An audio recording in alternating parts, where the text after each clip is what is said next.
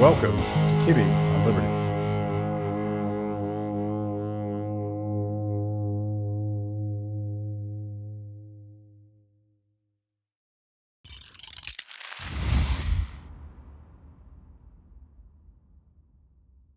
Hey, Peter, how's it going? It is great. Thanks for having me on. Unfortunately for you, as an expert in Austrian monetary theory and banking, it's probably been an insanely busy couple weeks for you. Yes, uh, it has. What's the Lenin line? Uh, decades happen in weeks.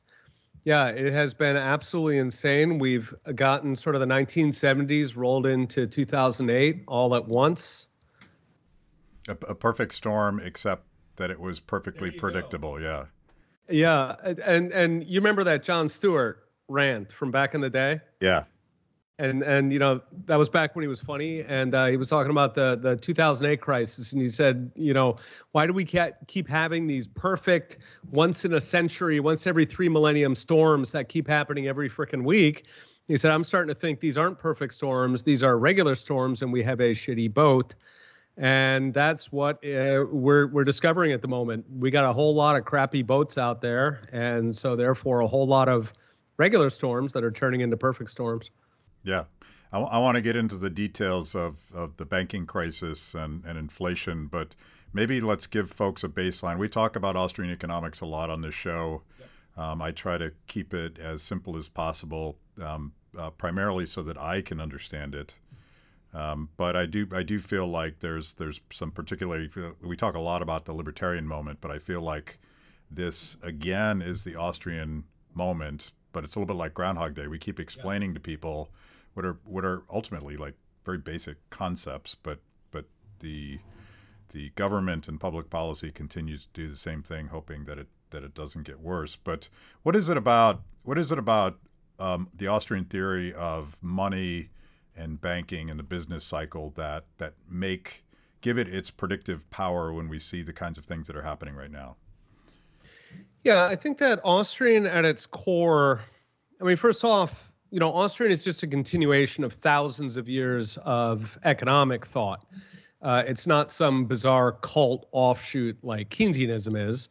Uh, Murray Rothbard, of course, has his exhaustive study, which is, I mean, it's fantastic if you have an extra summer uh, to read it. And he goes through really, I mean, just thousands of years back, and he sort of traces through all of these different concepts the just price, the labor theory of value, just all these things. And the point of that is that, you know, economics had figured out how the world works substantially by, say, 1900. Uh, we had, you know, um, accurate models of human behavior. Uh, we knew, you know, how to make an economy function. Actually, a lot of things uh, one of my areas of interest is uh, Chinese economic history, and you can go back to the to the year 1000, and you had the imperial examinations, and there was a big section in there on economics, and the you know, for example, they said uh, if your region has a famine, uh, what's your solution to that? And the answer is that you subsidize transportation into the region, right? So every cart that comes into the area, you give them some silver.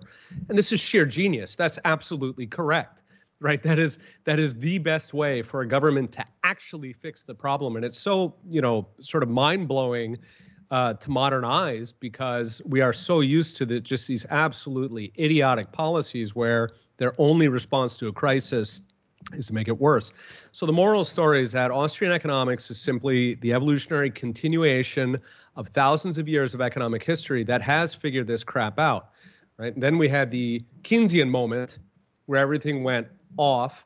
We went down this inflationary rabbit hole, inflationism, uh, which you know has long been a crank theory, proposed, uh, generally supported by special interests. Governments love it because it basically says government needs to do more always, no matter what happens.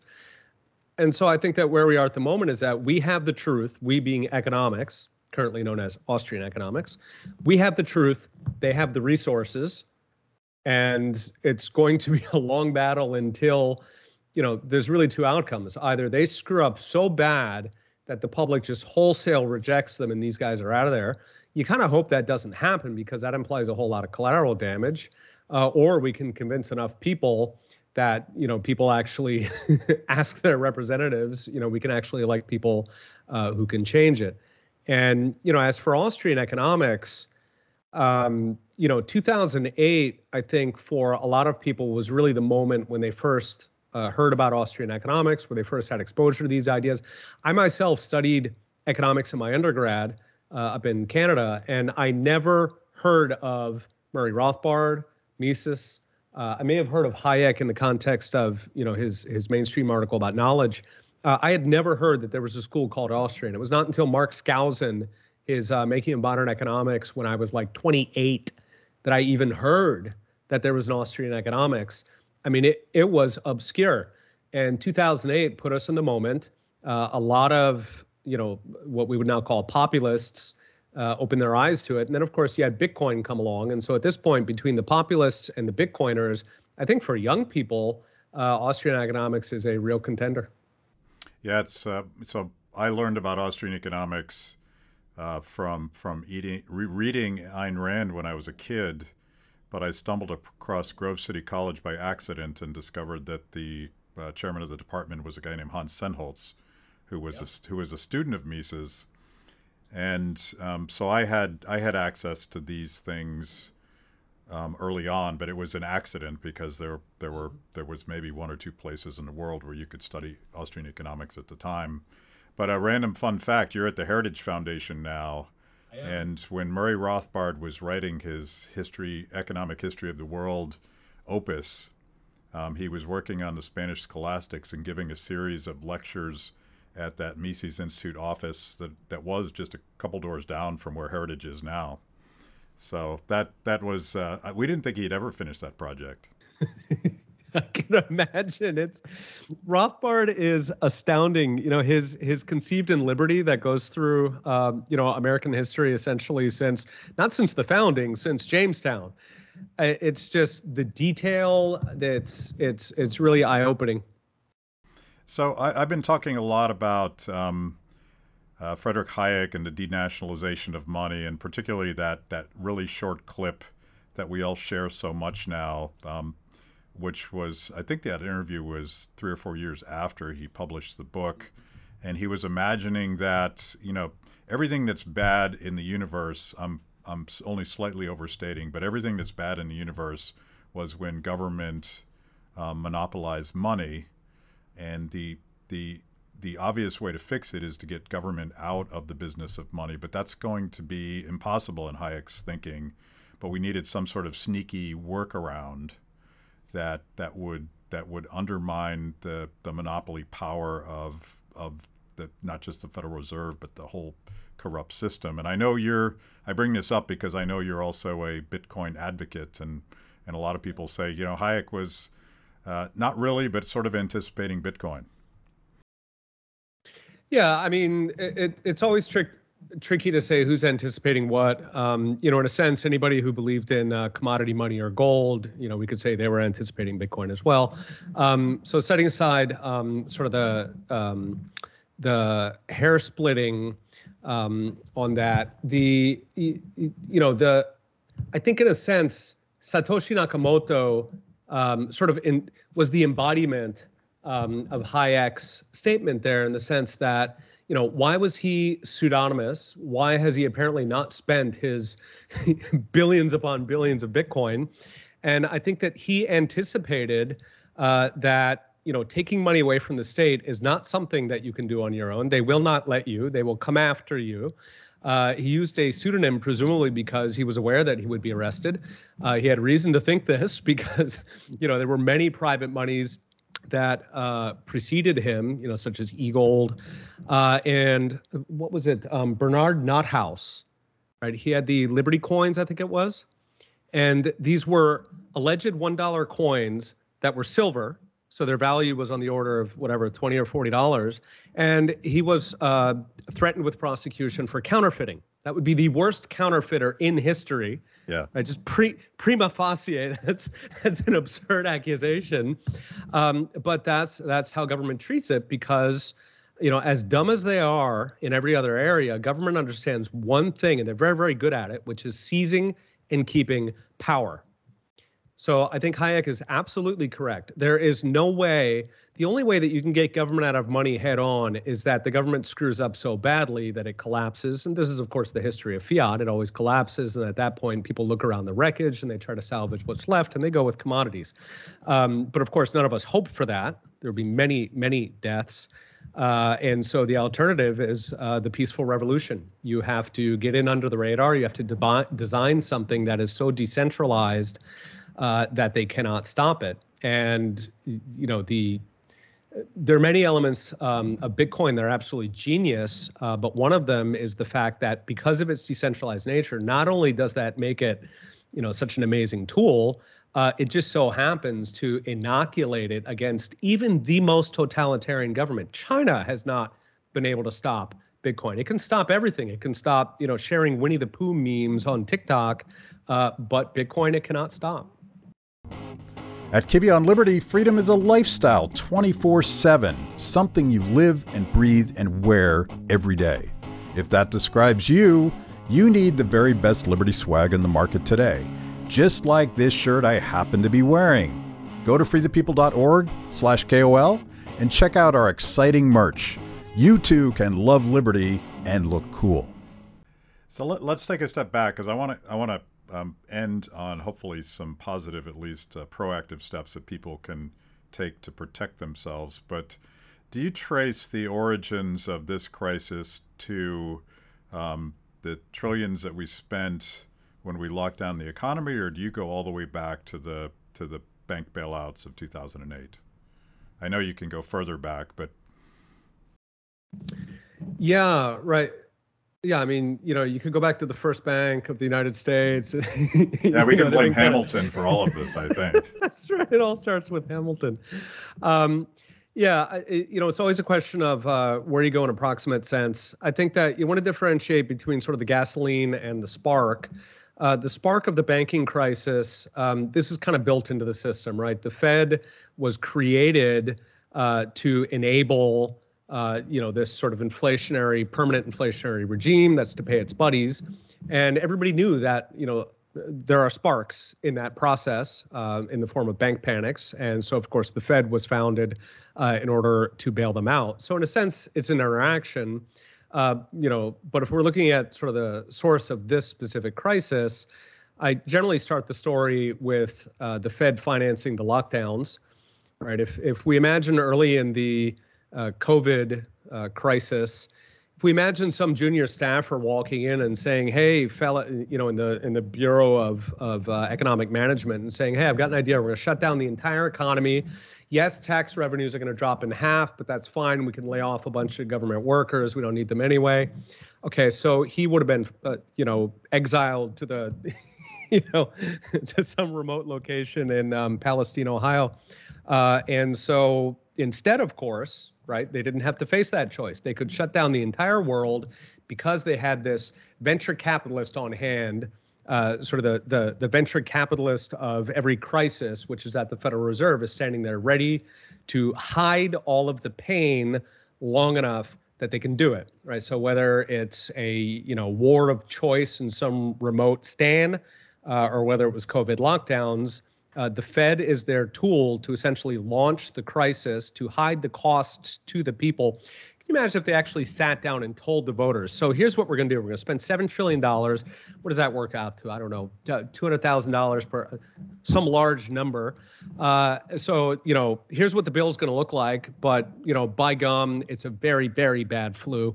Uh, it it never would have happened. Um, so I think that that really sort of sets the stage and you know, once you start that, you, you you get this pendulum swinging in all kinds of directions, and very strange things happen. So, of course, one of the things that happens, the inflation took off.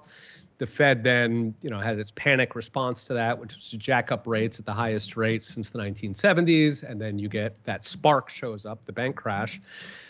But in a sense, you know, going back to Jon Stewart's, right, these are regular storms. A lot of these individual things, like if we look at Silicon Valley Bank or Signature or even Credit Suisse or Deutsche, each on its own was a regular storm. You know, Silicon Valley Bank had some jokey loans, you know, friend prices and uh, using the yacht. I mean, whatever. Yeah, there were goofy things that go on. Bankers are not always um, being monitored very well. But these should have been regular storms. These should just been random, you know, somebody screwed up and uh, somebody lost money. So what is turning these all into this massive crisis? And I think it's that, right? It's it's it's that gasoline that's been poured in, where they have so yanked around the economy. They've they've bent it so many times that now it's breaking. Yeah, it's it's it's hard to imagine, and I I even had a hard time imagining it. Writing in March of 2020 I had I found it hard to imagine that when they talked about locking down the economy that they that they meant it because it was it was almost impossible to imagine something we've never tried before. And it it turns out that they they had two tricks which was one is we're not going to lock down the entire economy but we're going to protect the laptop class at the expense of people that still had to figure out how to feed them right? So that right. It, it wasn't a real lockdown but then they you know they monetized it by just by printing money, which was a huge, uh, maybe purposefully a huge transfer of wealth from the people that were still working to the laptop class that, that know how to sort of play the system and and profit off of inflation. And what was absolutely key to that is that public opinion throughout that early era was completely with them. Um, you remember when public opinion started shifting, and then all of a sudden they flipped on a dime right? Um, and you know, people at the time said, "Yeah, well, the science changed, the politics changed," uh, and indeed, you know, the the saving grace of politicians is that they're spineless, and so if political opinion shifts, the vast majority of them um, will shift along with it. But the trick is, early in the pandemic, it was overwhelming. Everybody loved what they were doing, shut it all down, and I think a huge part of that was the massive bribes paid out right? No questions asked, any benefits you want. Hey, it's a COVID emergency. Uh, the stimulus checks. At the time, I was in Canada, so they were giving out basically a, a universal basic income every month, the CERB. And I, you know, I was I was writing against the lockdowns. I they gave me all the anti-lockdown and anti-COVID stuff because I was American, so I couldn't be canceled. The rest of them were afraid of never working again in the country. Um, but that's what was striking was I was like, what the heck happened to Canadians? It was like 70, 80% support for this crap. Oh, universal basic income. There you go. Yeah. So the people were effectively bribed to do all this crap, and they were bribed with a puddle of gasoline that is now lighting on fire it's kind of a it's a political dilemma, and I can see why um, individuals who are were literally prohibited by the government from working would say, "Well, I would rather work, but if you're not going to let me work, I guess I guess I should take the check, and I'm not going to feel bad about it." Um, Thomas Massie, one of my favorite congressmen, called it the cheese in the trap. I, you probably yeah. remember this when when he yeah. was the only guy willing to insist that Congress vote on that first two trillion dollar spending boondoggle. But but again, like and and Thomas brags about the fact that he's never read any of the Austrian economists uh, and he doesn't know anything about Austrian business cycle. But but it it doesn't take a rocket scientist to know that if you create six, seven, ten trillion dollars out of nothing, that there will be um, some obvious consequences and, and even some more nefarious consequences that, that you've been documenting over these over these last months as as the chickens have come home to roost.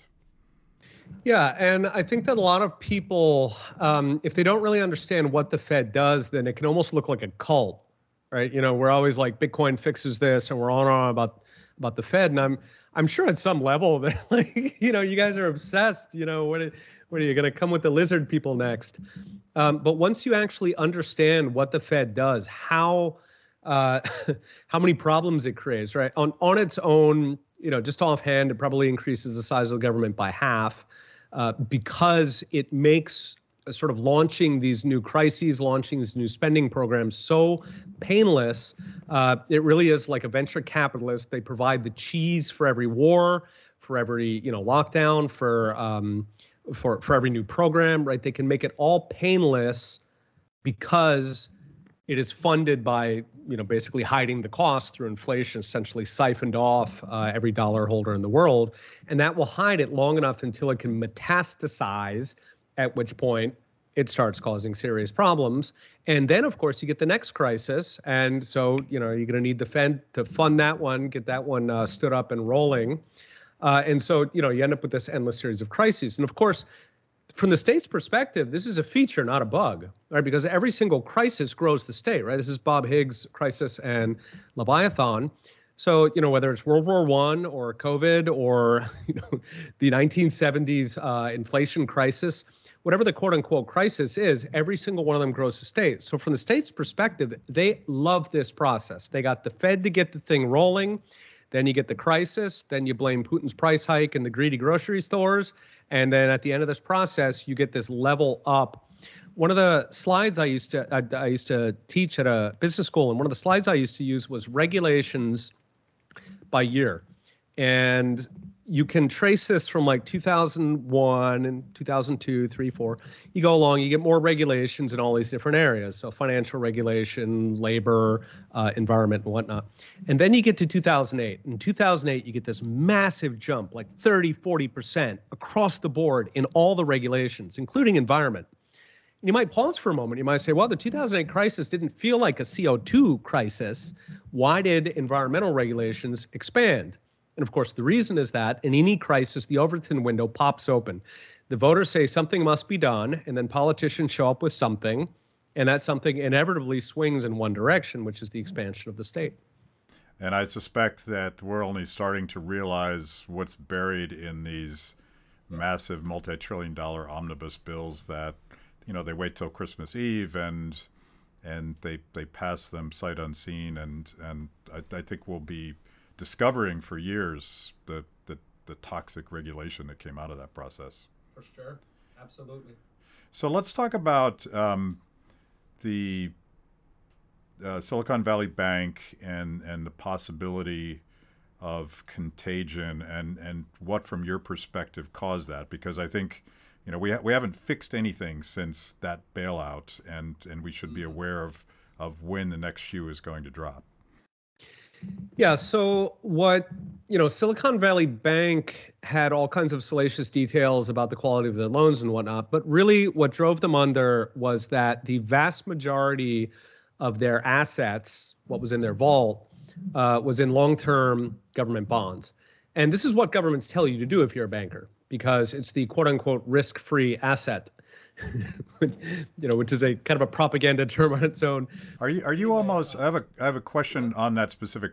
I feel like the same people that are judging whether or not your investments are sound um, are telling you that you have to buy their product. Is that sure. is is that an overstatement? No, I think absolutely. Government wants you to buy their shitcoin. yeah. yeah without a doubt. Uh, you are, you know, funding the um, the venture capital process uh, by investing um, your money in their asset. And so, you know, Europe is much worse about this. Uh, Europe all but requires banks to hold specifically government uh, tokens. And you know, within cryptocurrency, this is a well-known scam. It's called a uh, token sink where you create some set of incentives for example staking where you know you try to encourage people to hold your coin even though it's it's it's it's worthless uh, you incentivize them to buy up your coin and then to do nothing with it and just sit there on it. Uh, i mean this is you know um, essentially every scam in crypto and there are many scams uh, has a like an exact real world analog and specifically what government does day in and day out with trillions of dollars. Um, but in the case of Silicon Valley Bank, so they held all these bonds because the Fed raised bonds, um, raised interest rates so quickly, the bonds crashed. So rather than having a dollar in the vault, maybe they had, you know, 80 cents or 60 cents. So at that point, the bank is technically bankrupt. They have to make an uncomfortable call to the FDIC, at which point they get taken over by the government, temporarily nationalized, uh, and then, you know, uh, cleaned up, uh, resolved. And so the issue there is that really what laid them low was the bonds. It was the fact that their entire asset base just eroded, you know, 20, 40%. These were allegedly safe assets, right? So they were treating these as if they were, you know, uh, good as gold, essentially. Uh, and that should be concerning because that's also the case across the entire financial system. So the FDIC in December had estimated that there were about $600 billion uh, in such um, sort of uh, uh, hidden, unrecognized losses in bond portfolios. Uh, there were a pair of studies reported in the Washington Post about two weeks ago uh, that those numbers are closer to 1.7, between 1.7 and, 1, and, and $2 trillion of losses. Now, that's a concerning number because you know, sort of public numbers say that there's about 2.2 trillion dollars worth of buffer between what banks owe and what they have. So, if indeed those losses, you know, are are what within 90 percent of uh, what's keeping the banks out of bankruptcy, then yes, it could be a potentially catastrophic problem. Uh, Washington Post said that you know this is involving hundreds of banks. I think they estimated about 200 banks. The, of course, what the government um, will say, and and Janet Yellen continues to assure us that the banking system is fine, which tells me that it's absolutely not fine. Is yeah. is how I interpret her statement, but but of course, there is a de facto promise of a bailout, even though we have all sorts of uh, regulatory structures that that are supposed to prevent this kind of, of mismanagement. But as you say, it's baked into the system. But can they can they bail out everybody? Uh, yep, yep. They can bail out everybody um, by converting it all to inflation, um, and they can get away with it because you know, so what happened in 2008 is that they issued all the uh, uh just you know enormous quantities of money relative to how much money existed back then, uh, and a lot of us warned that it would lead to inflation, and it did not. The reason is because the banks held on to it, right? So they didn't you know take the money and then spend it. They they took it and put it in their pocket, and so if if banks were to do that again and you know, now that they had that uh, enjoyable experience of 2008, sort of from their perspective, a free lunch, right? They could give out trillions of dollars without uh, the inflation showing up immediately. Uh, that's no doubt how they'll try to do it again. So they'll try to encourage the banks to act as a token sink uh, and keep all that money in there. And in that case, the inflation won't occur for a while, right? And then as it slowly, slowly drips out, you can blame it on whatever happens to be in the news. Um, in the 1970s, you know, for for perspective on their ability to find excuses. In the 1970s, when inflation started uh, first started taking off, the party line from the Fed at the time, Arthur Burns, was that this was overpopulation, and it was the Earth running out of resources, and then you know, of course, uh, it was the Arab oil embargo, right, yeah. which was a one-time event. Okay, that that doesn't explain a decade of ongoing inflation. Uh, so they grab whatever's in the newspapers and they deploy that and they will do that again, especially if it's gradual enough uh, that it comes back out. So, you know, the Fed, uh, Treasury, they all lie. They're very open about it. They call it uh, guidance, and they write, you know, academic papers on this. This is this is not a conspiracy theory. They they celebrate uh, skillful lying, uh, and they guide on inflation. They guide on um, uh, bank stability you know, there are leaks just recently that came out from an FDIC meeting a couple months ago where they're sitting there, they're talking to each other about how fragile the banks are. And the one guy says, well, you know, we really shouldn't go public with this, um, you know, because it might worry the public because, you know, the public doesn't realize, um, or no, the public thinks the banks are safer than I think many of us in this room do. And the rest of the guys in the room laugh. Right, so this is the FDIC. Now, this was recorded because it was a broadcast to the very, very small number of bankers in the United States who sit there and actually listen to FDIC meetings. So this starts to look an awful lot like an insider club here. We got a bunch of guys sitting around telling jokes how the American banking system is fragile and at risk of collapse. And by gum, don't tell the normies. Yeah, they of course the the scapegoat uh, today, if you believe Bernie Sanders or Elizabeth Warren, is is price gouging from from greedy businessmen. But that's probably always been a go-to. Yeah, for sure. And you know, of course, it begs the question. You know, um, if oil companies are greedy this year, why weren't they greedy last year? You know, how do we possibly get them to be like those? You know. generous uh, oil company executives of uh, what is it 2022 so right always um, you know, it's just a, an endless series series of excuses. One of the popular ones in the 1970s was the grocery stores, which, you know, anybody who's worked in grocery stores should appreciate the humor. Grocery stores have the thinnest margin in creation. I think it's thinner than Uber drivers. Um, you know, like the notion that grocery stores are sitting around rubbing their palms, you know, squeezing the customer. Do you really want that tomato? How much do you want it? Uh, is comical. But right, they will deploy that. And Of course, a cooperative media will amplify whatever they want. thank God that over the past couple of years, enough people have woken up uh, to understand that we're being lied to. You know, if you compare to 2008, uh, for example, you know, Heritage is extremely opposed uh, to every aspect of these bailouts.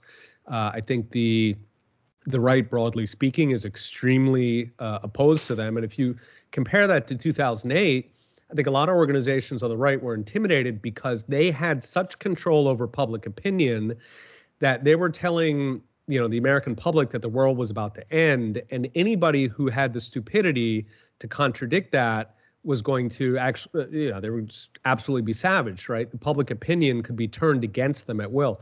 At this point, because of the censorship, because of the lies against, you know, Trump, against uh, a, variety of social issues these past couple of years, a very large amount of the American population is inoculated. And they finally understand that even if the New York Times and CNN and the Department of whatnot agree on it, it's quite likely still a lie. Thank you for joining me today on Kibbe on Liberty and for being part of our fiercely independent audience. Every week, my organization, Free the People, partners with Blaze TV to bring you this show. My guests bring smart perspectives on everything from current events to timeless philosophical debates. If you like what you hear, go to freethepeople.org slash KOL and support Kibbe on Liberty so we can continue to produce these honest conversations with interesting people. Now, let's get back to it. Well, it, it might actually be a leading indication that it is a lie if they do agree on it. Right. Uh, well, I, you know that's that's the running joke. Like if you call something a conspiracy theory, um, at this point it's a you know it's a compliment. You know, conspiracy theorists are sort of the the um, the startups of new ideas, right? You know, every every good idea these days has to start as a conspiracy theory. So I, at, at, on a similar issue, and like when you know nothing about anything, and you look at, uh, for instance, current legislation to to ban TikTok, which actually turns out to be the new Patriot Act to, to censor um, dissident voices on social media.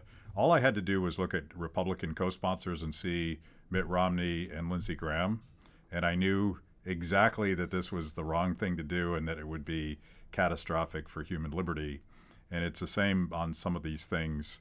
Um, let's let's let's dig a little bit deeper, and this this gets into a um, sometimes contentious issue amongst Austrian economists, but but I take it that you are from the Rothbard school as a critic of, of fractional reserve banking, and particularly how this plays into all of this this fraudulent um, banking that we're that we're seeing right now.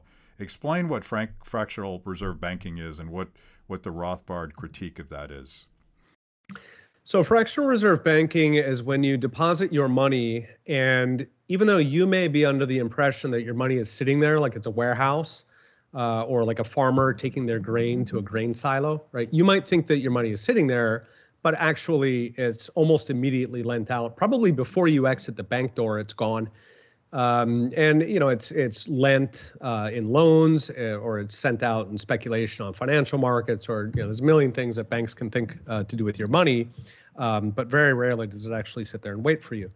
And this is a practice that had it's really created uh, the financial panics that ultimately led to the Federal Reserve. Uh, is banks irresponsibly um, sort of double promising the money, right? So on the one hand, they lend it out, and then on the other hand, they tell the depositors, "Oh yeah, you can come by anytime you want." And so my argument is that um, you know this is fraud uh, because they are telling two people that they have the same dollar, right? So it's fundamentally no different than what Sam Bankman-Fried said, where you know, uh, with FTX, where people gave him money, and he said, "Oh yeah, yeah, your money is right here for safekeeping, right here in my pocket," uh, and then you know he went out and spent it on um, you know real estate in uh, Bahamas. And what was the pod he had? Anyway his his love family and you know whatever their needs were, um, and so the alternative is, in my opinion, that you essentially you structure banking the way that you would structure any other corporation, uh, which is that if the bank claims to have money that you can immediately withdraw, which is called a demand deposit, or most of us would know it as a checking deposit, that actually has to be in cash, not in bonds. Alas, not in gold either, because it has to match what the person's taking out. Gold does fluctuate. So demand deposits have to be ca- uh, backed by cash. And then the bank is also free to offer time deposits. So most Americans know this as a CD, a certificate of deposit. And in the case of a CD, those are typically for terms. So it might be three months, one year, whatever. The bank can can freely lend those out, and in fact, it doesn't have to back it with anything. and the structure looks like, say, Ford Motor, right? So Ford Motor has certain things that it owes right now. Okay, um, it owes a vendor, you know, who delivered a Chick Fil A delivered lunch, and he's waiting for the money. Okay, so it has some money that it owes right this moment. Ford also has other chunks of money that it's going to owe in 10 years, so like a bond. And Ford is not required to set aside a bunch of money for that 10-year bond.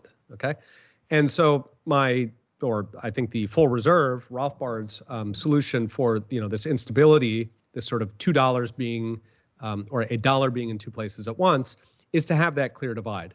So empirically, about 20% of the money in the U.S. banking system is in checking deposits. The rest is in saving deposits.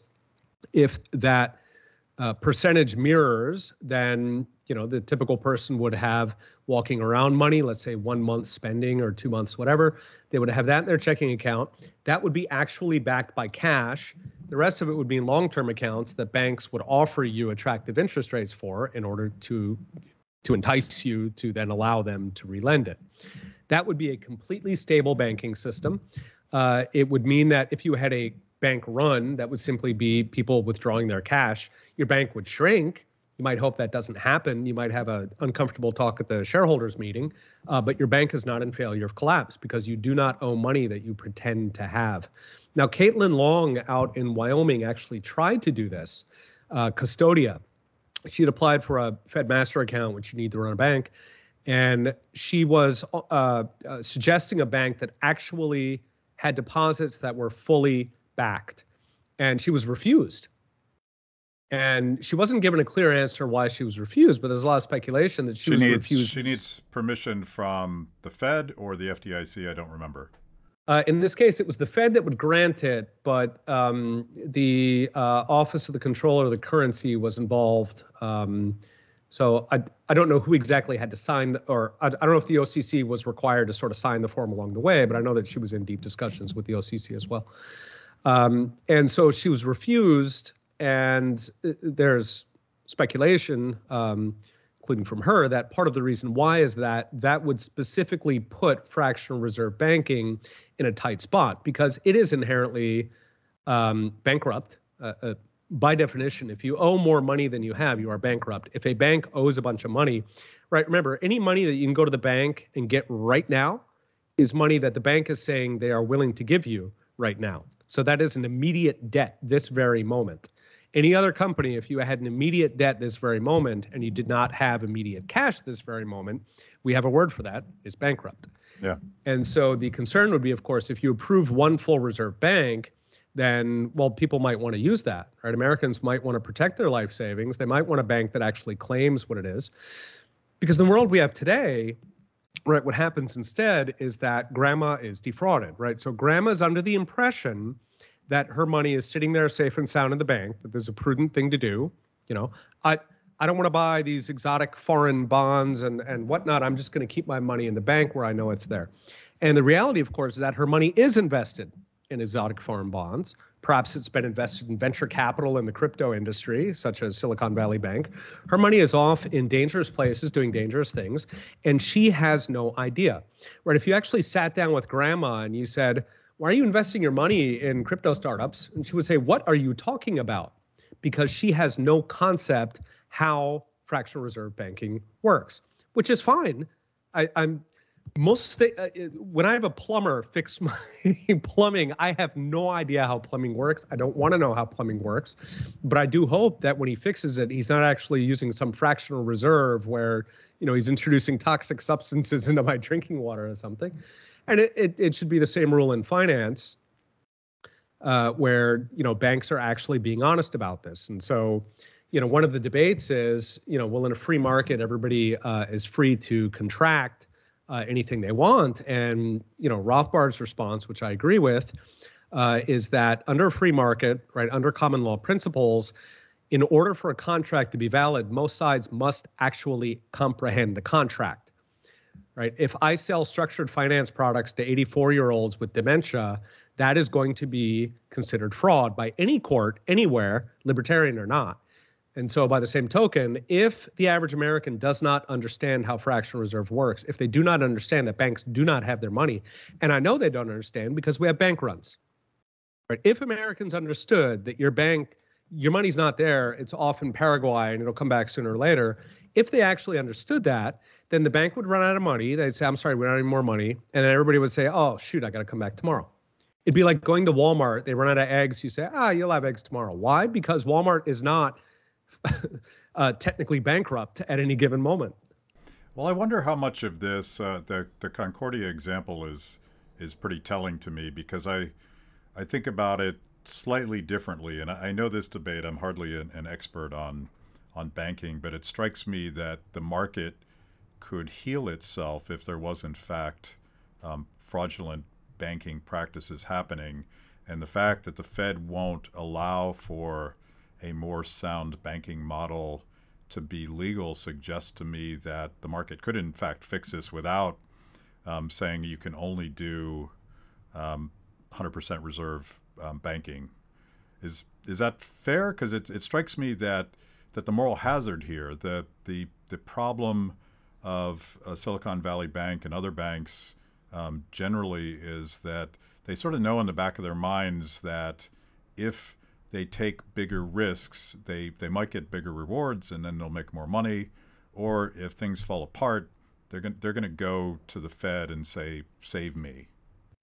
Right. Right. So you could argue uh, for an outcome where it's caveat emptor, and you know, one generation of grandmas um, must eat cat food to warn uh, the other grandmas. Uh, you could indeed argue for that, and that would fix it. Um, it would be sad, the grandmas uh, who took one for the team. Um, but of course, that then begs the question how realistic is that? So, in our political system, right, if you look at this FDIC uh, expansion, for example, it sailed through yeah. uh, small government ideology and all. Uh, so, I think at some point you have to negotiate with reality. And, you know, yes, you could imagine um, getting to a free banking system. Uh, the Suffolk system in early American history worked, uh, you know, fantastically. That was a free banking system where uh, the banks were um, their prudence was enforced by a single bank called Suffolk that had a very good reputation. It would punish banks who misbehaved. Uh, absolutely, free banking has worked many times in history. Uh, unfortunately, at the moment, we are not um, angels on the head of a pin. We are asking how to get from here to there. And you know, there are only two ways to get from here to a Suffolk system, um, or really, there's only one way, which is uh, you know one generation of grandmas must suffer that will not happen in our in our current system. And so the only way that will realistically happen is if the um, you know ragnarok arrives and a whole lot of grandmas go down and then we come out the other end and decide that uh, we're not going to imitate the same mistakes. So you know i think realistically yes, in a philosophical sense, um, you know, if we're all having drinks late at night, absolutely, you could you could plot a path from here to free banking. I think what's a heck of a lot easier is that you simply, uh, you know, there's a tiny little rule. It's a FINRA rule that nobody ever noticed, and it says you, you'll you'll experience it if you have like a Schwab account and you want to trade options, or if you want to buy um, uh, shorts against stocks, then they'll ask you a bunch of questions like how long have you been trading? Okay, those are suitability questions. And because of that little tiny rule in FINRA, they have to do that for certain things because the presumption is that most people don't know what a short is, they don't know what an option or a future is. So all you know, the path from here to full reserve simply does that. It says, okay, uh, absent some positive suitability, uh, the assumption is that average people do not understand what fractional reserve is. If you've made it this far into the show, it means I must be doing something right. Kibbe on Liberty is just one of the amazing products we created for the people. We tell emotionally compelling stories and produce educational videos for the Liberty curious. Our award winning documentaries personalize all things liberty, independence, creativity, hard work, integrity, and perseverance. After the show, check out our work at freethepeople.org. And if you like what you see, donate to support what we do. That's freethepeople.org. Now back to the show. In, so, in a sense, uh, uh, full reserve banking is a politically viable solution to Bingo. the, the corruption of the current system. Yep. Yeah. Um, I, I mean, I like um, I like viable solutions because um, too often we, we libertarians sort of fantasize about about this perfect world, and I'm like, I'm just trying to get from a moment where we um, keep spending multi-trillion dollar spending bills without giving it a thought, and and that Yeah. that would be a win to me if we could stop that. Yeah, and I, I'm completely sympathetic. I mean, you know, I have my Tenth Amendment fantasies, you know, where I cross out all of the uh, agencies that would be defunded, and and and imagine, um, I, I don't know, all of the lattes I would order from the former uh, secretaries of whatnot. Um, I mean, I'm completely sympathetic. You know, I, I I absolutely love fantasizing about the future. You know, very interested in, uh, uh, you know, sovereign republics or the monarchy solution. All of these, I love them all. However, the specific question, you know, uh, at issue is how do we get from here to there? And so, what does uh, what what do um, grandmas who are fluent in Austrian economics do to protect their wealth as the government continues to insid- insidiously steal it from us? Um, give us give us some proactive things we can do. And I realize you're not an investment advisor, but there are, there are some there are some ideas to protect our downside risk.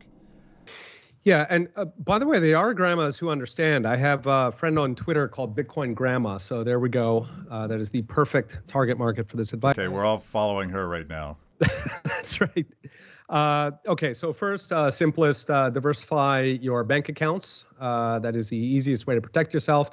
The bailouts, I think, almost certainly, you know, given the political constraints that we were just discussing, the bailouts will, um, you know, realistically, everybody will be made whole. Certainly, if you're uh, politically sympathetic, which means if you're working class or middle class, um, at least in the early stages uh, of a crisis, right? At some point, they come up against other constraints, potentially inflation. Uh, so, right, number one, diversify your bank account. Number two, gold, Bitcoin should do quite well. Uh, there is the possibility of a dip in either one temporarily on the way to, you know, the crisis uh, for because debt is canceled and and uh, sort of technical reasons. Uh, so there's that possibility. Um, just you know, hodl. Uh, don't even worry about that. Yeah. um, both gold and Bitcoin do very very well in an inflationary crisis. The 1970s, gold went up 16-fold. Okay, uh, stocks are not as bad as they look. You know, again in the 1970s, inflation went up about 100%. Stocks went up 125%. I'm not a huge fan of holding stocks during crises because I like to sleep at night. Uh, so I'd not recommend that. Uh, and then, of course, you know, just sort of standard real things, right? So investing in real estate tends to hold up pretty much no matter what. Of course, you have temporary dips like in the 2006 to 8, but compared to holding cash, real estate certainly holds up a lot better and and then you know just just sort of general sort of um, uh, TV dad advice. You know, focus on who's close to you. Your network's going to come in handy. The worse the worse things get, the more you care about what's immediately next to you and not about what's remote, right? So the people in your life, your family, your neighbors, uh, your network of friends, the people who can help you out if you're in need. Uh, those all you know sort of take over your entire world. That's pretty much all that matters. So it's a good time to spend time with them, invest in them to a certain degree, you know, turn off the TV and sort of focus on that. Yeah, uh, that that last part is very good advice. Um, one one last technical question. So I I view Bitcoin and gold as as hedges against tyranny, and and maybe not like I don't view it as part of an investment portfolio per se. And I I'm very much a, a long run person. I don't I don't l- even look at my stocks on a daily basis because you would just go crazy. But um, you you have also emphasized, and and a lot of people emphasize the fact that you need to control your own wallet, and you need to to make sure that you're you're actually owning the assets, not in a in a third party situation. Yeah, and this is one of the things I love about Bitcoin is that Bitcoin um, is inherently full reserve banking. If you're self-custodying, in other words, if you are controlling the keys uh, to your Bitcoin, broadly speaking, two things on Bitcoin. Um, number one, if you don't understand it or you're not absolutely passionate about it, then do not buy any more than a play around amount.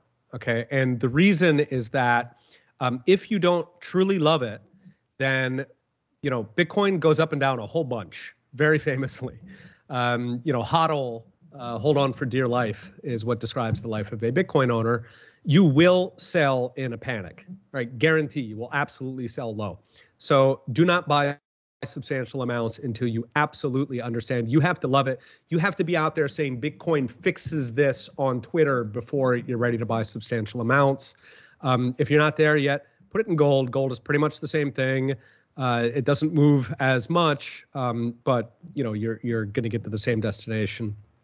And I'm sorry, there was was there another part to that, or did I? No, I think that's as as long as you're. Um, I don't quite understand this process for gold, but you you want to actually own gold as opposed to yeah gold is a lot trickier and this is part of the reason that i do like bitcoin so much um, and i love gold. I mean i've loved gold my whole life. Um, if we you know switched over to gold i would be perfectly thrilled. Um, but gold's fundamental issue its fundamental weakness is that is physical ironically enough. And because it's physical it has to be stored somewhere. And the costs of securing gold means that gold storage tends to be extremely centralized, right? It's some sort of castle with a moat, with sharks, with uh, lasers. Uh, and so that means that it's uniquely vulnerable to the state, right? The state can find the gold hoards because they have addresses and they advertise. Uh, they've, they've done it before, yeah.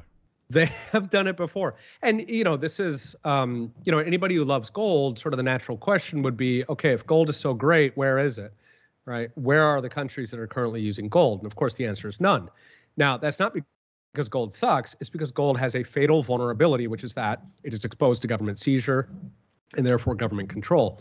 Uh, Bitcoin, to me anyway, one of its just absolute genius aspects is that it cannot be controlled, uh, it cannot be shut down. As long as there are two humans in the world who are willing to communicate via Morse code in Zodiac boats off the coast of Bolivia. Wait, okay, Bolivia doesn't have a coast. Nice try. As long as there are two humans using Bitcoin, it survives. It is uh, very, very impressive as a technology. It's fundamentally state-proof. Uh, so, you know, if if we get to the destination uh, and you know people finally give up on fiat, you know, if this happens in the near future, then I would assume that uh, gold is going to be the successor. Uh, people are more accustomed to it. Very, very few people uh, understand Bitcoin enough to um, to make it uh, to make it stable right uh, you know if only 1% of people are sort of trading in and out of something it's not going to be stable. Uh, and so until a lot more people understand it it's not really going to be great money. Uh, it's sort of a speculative money. Um, but i mean of course having said that gold is also speculative money right? If you look at gold since it was fully demonetized by nixon there are years where gold has almost doubled you know over say a three year period in price and there are years where it's fallen by almost half over a three year period. Now, anybody who doesn't know history would look at that and say, oh my God, gold is useless as a currency. Who wants a currency that's going to lose half its value in three years? You got to be joking. You, you know, what are you guys drinking? But of course, the answer is well, yes, any asset, if it is monetized, you, you, know, because it is the monetized asset, it has this extremely deep uh, base of demand, and so it would tend to be very stable. So, of course, if gold were monetized, it would cease jumping, you know, 50% every three years, uh, and it would be stable. And similarly, there will come a day, perhaps in 50 years, where enough people understand uh, Bitcoin that it might go there. But anyway, that's that's a long ways off. And so if the crisis happens the next 10, 20 years, then I would expect uh, that we would go to gold. Uh, and then I expect that, you know, gradually uh, Bitcoin would continue taking market share from gold, not all at once, but, you know, over a 10 or 20 or 30 year period. If, on the other hand, we're stuck with fiat for another 30, 40 years, then I would guess that we just go directly to gold and skip the middleman. Okay, um, so I, I, love your short videos on Twitter, but why don't you tell people where they can find your your writings, your videos, um, and and and actually what you do at Heritage, I guess. Uh, sure. Uh, let's see. I'm on Twitter at Prof uh, Prof Stonge, P R O F S T O N G E. have also got a Substack, um, which is uh, what the heck is it? Substack dot Where's my thing? saintonge.substack.com. That's what it is. Uh, got videos over at YouTube as well. So check those out. Uh, if you've been off social media because of the censorship, uh, Twitter is lit. I highly recommend going back there. Uh, Elon uh, looks legitimate. Uh, and then as far as heritage, come visit us. We have a really, really good team of based economists. We, you know, very deeply oppose pretty much everything about the Biden regime and uh, the Federal Reserve and the, you know, horrible things that it's doing to the world. So I hope that you visit us at heritage.org. Cool. Thank you, Peter. This has been helpful. Thank you. It's been an honor. Thanks for watching. If you liked the conversation, make sure to like the video subscribe, and also ring the bell for notifications. And if you want to know more about Free the People, go to freethepeople.org.